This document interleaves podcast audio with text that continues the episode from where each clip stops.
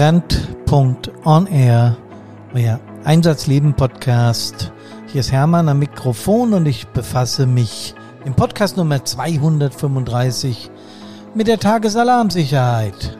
Servus, hallo und Gute! Podcast Nummer 235 Tagesalarmsicherheit oder die Angst, es reicht nicht.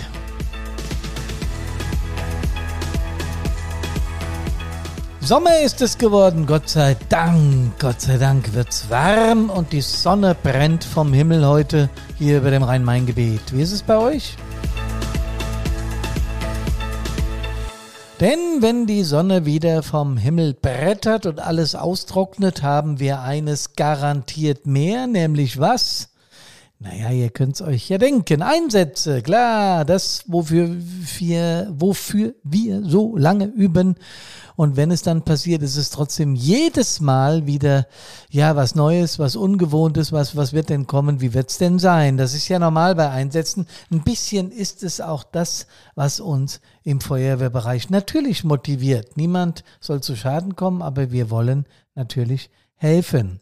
Eine der meistgestelltesten Fragen, außer wie macht man Feuer aus, äh, dass ich von Feuerwehrfremden immer früher in meinem aktiven Feuerwehrleben gestellt bekommen habe, war, wie lang braucht denn so eine Feuerwehr eigentlich zur Einsatzstelle? Wie, wie, wie ist denn das? Und wenn ich dann erklärt habe, dass es da eine, eine Vorschrift für gibt, eine rechtliche Grundlage, haben sie mir ganz erstaunt geguckt, was, eine Vorschrift? Für, eine, für einen Verein. Immer wieder das gleiche Thema. Die Feuerwehr wird sehr oft als Verein abgestempelt und nicht als das gesehen, was sie tatsächlich ist. Eine Organisation für Sicherheit und für die Daseinsfürsorge unserer Bürgerinnen und Bürger. Tja, aber wie ist das denn eigentlich mit der Alarm- und Ausrückeordnung tagsüber? Ne? Denn das haben die Leute auch gefragt. Die Leute, die Feuerwehrleute sind doch tagsüber auf der Arbeit. Ja, das ist schon so, aber die müssen dann halt zur Feuerwache kommen und äh, müssen eben mit uns ausrücken. Mit uns heißt mit denen, die dort hauptamtlich damals schon aktiv waren. Es waren nicht viele, eins oder zwei. Heute sind es sieben oder acht bei einer mittelgroßen Stadt.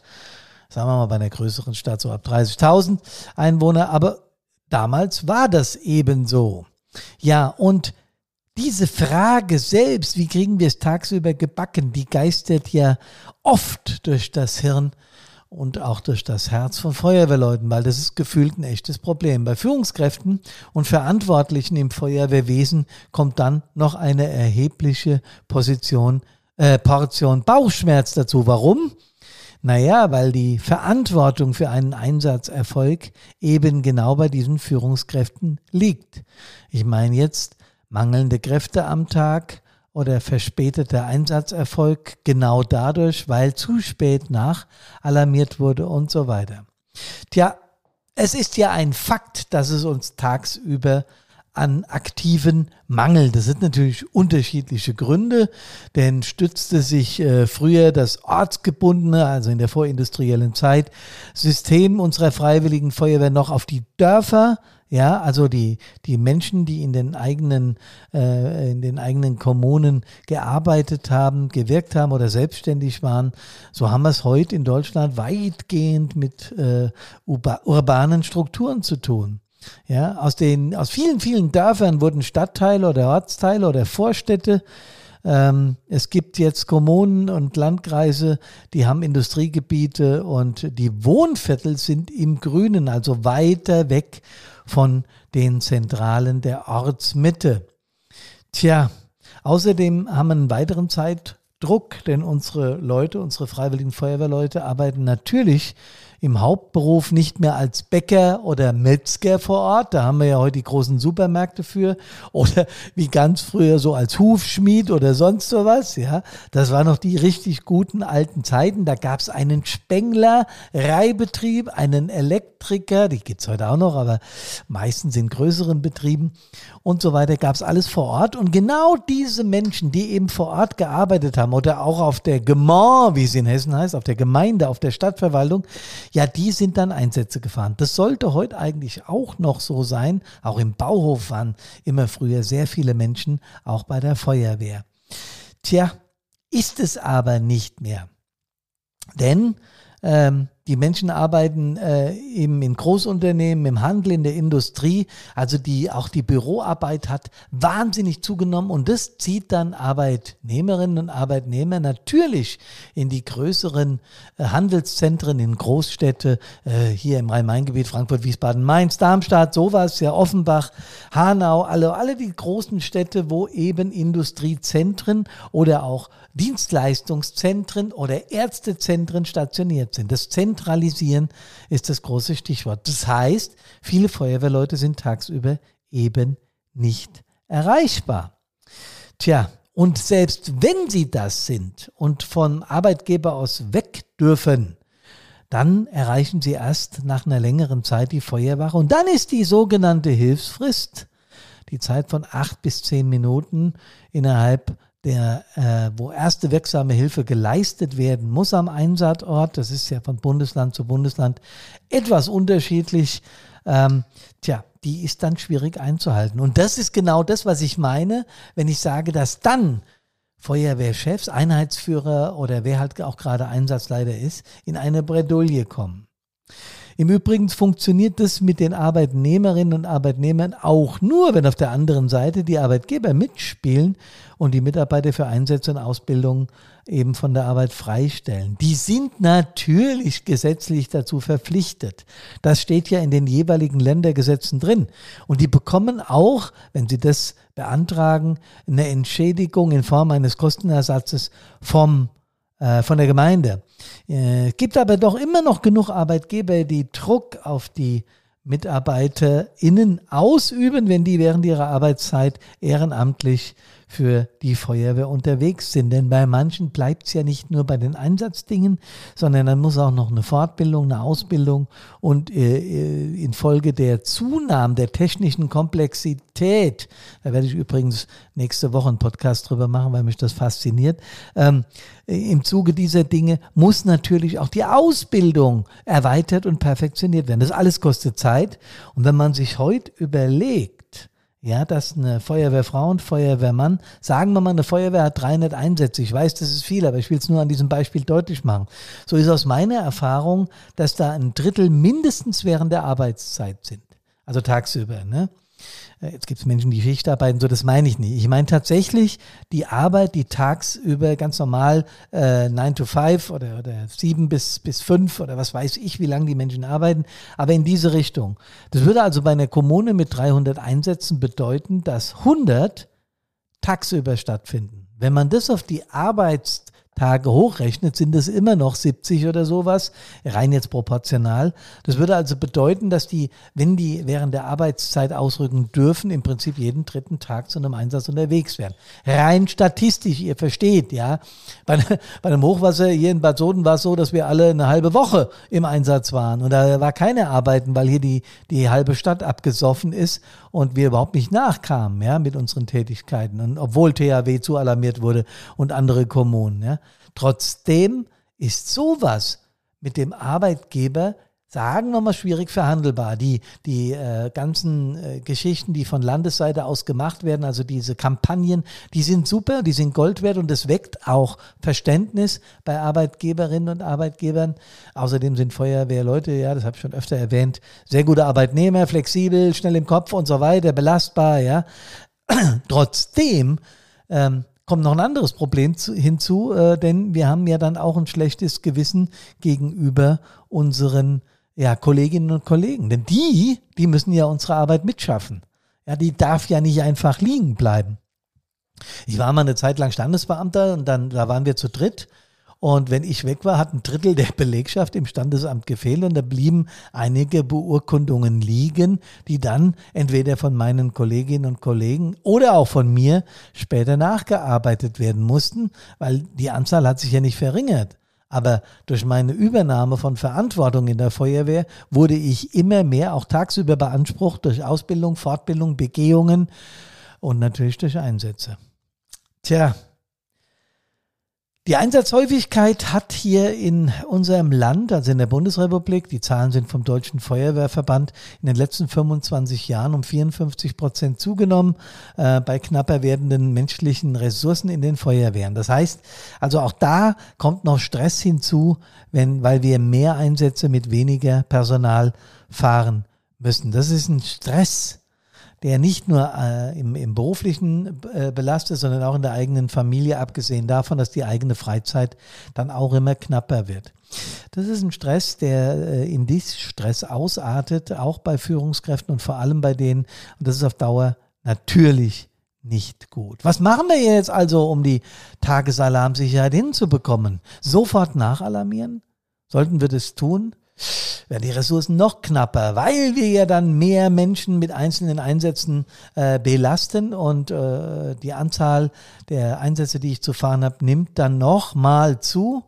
Ähm, pff, ist das eine gute Lösung? Ja, was sollen wir denn sonst machen? Ne? Es gibt ein paar Möglichkeiten und es gab Feuerwehren, äh, oder Bundesländer, die haben angefangen, solche Dinge umzusetzen, die ich jetzt so gar nicht schlecht fand, die aber zum Teil auch schon wieder eingestellt wurden. Schade übrigens, finde ich, ähm, 2017 hat mal in Baden-Württemberg, äh, haben die angefangen, in Bayern gab es so eine Initiative auch, ähm, die haben als, äh, als erstes in Deutschland sogenannte Feuerwehrhelfer ausgebildet, die also nicht die Grund Technik der Feuerwehrleute äh, drauf hatten, auch nicht G26 tauglich, also geschweige denn irgendwie atemschutztauglich waren, sondern die ganz einfach nur Hilfsdienste in Feuerwehren gemacht haben. Und wenn sie Melder gemacht haben oder wenn sie bestimmte Dinge transportiert haben, also einen richtigen Führerschein hatten oder, oder, oder.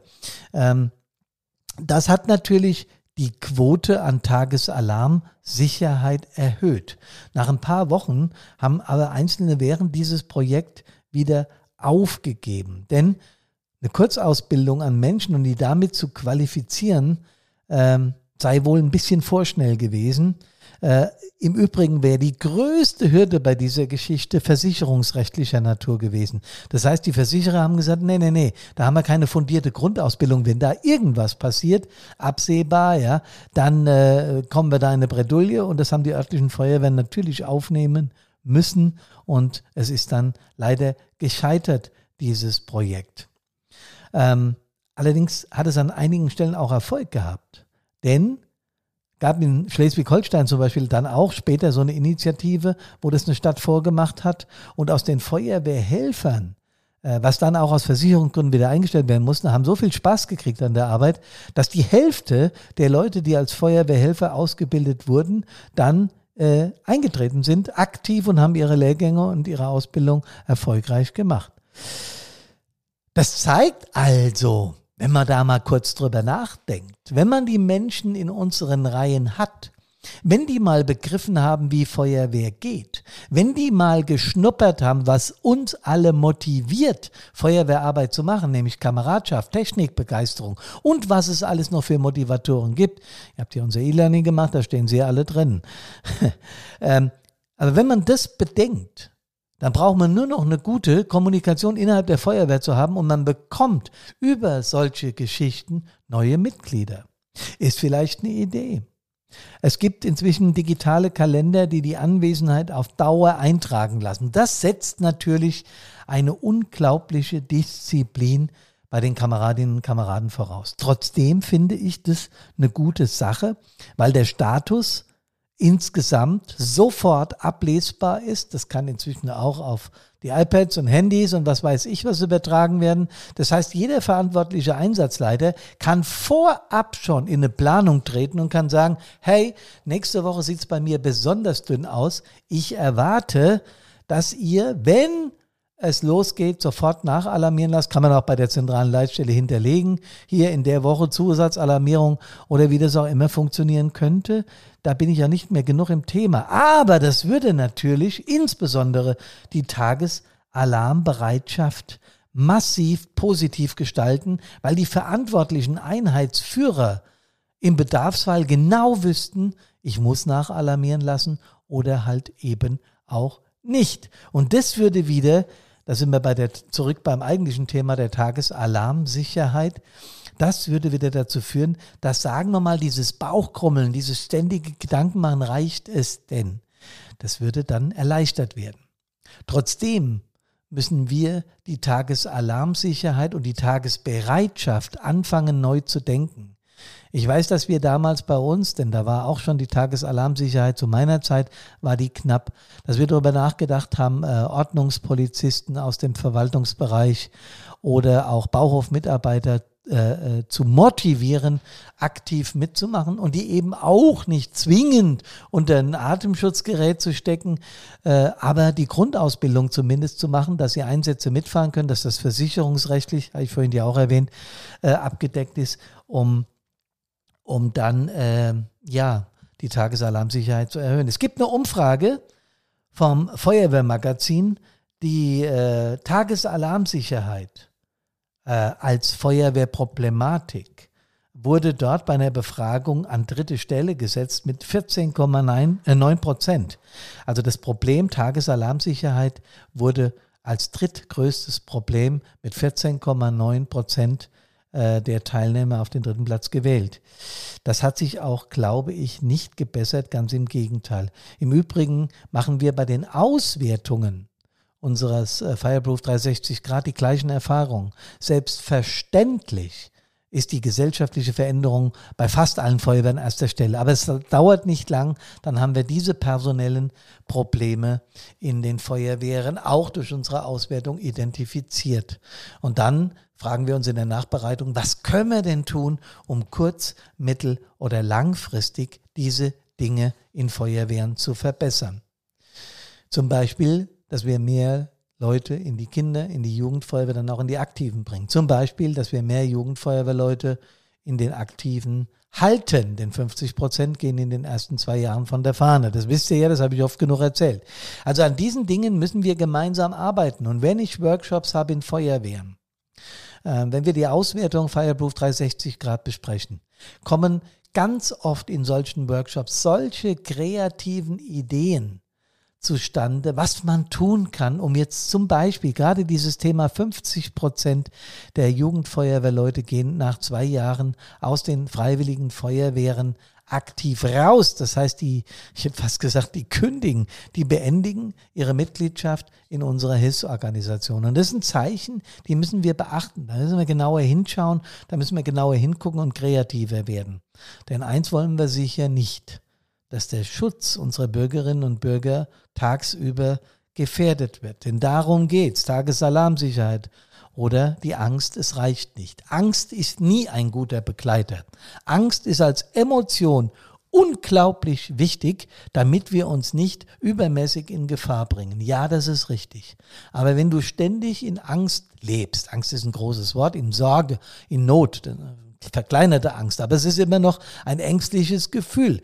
Wenn du ständig in dieser Sorge lebst, es reicht nicht, dann kann das irgendwann zu Krankheiten führen. Die sind psychosomatisch dann bedingt und das brauchen wir Feuerwehrleute auf gar keinen Fall. Deswegen müssen wir uns über diese Themen, wie heute angerissen, Gedanken machen. Schreibt mir, sagt mir, was ihr davon haltet. Wie löst ihr es in euren Feuerwehren? Ich erwähne das dann in einem der nächsten Podcaste, weil da können dann alle von partizipieren.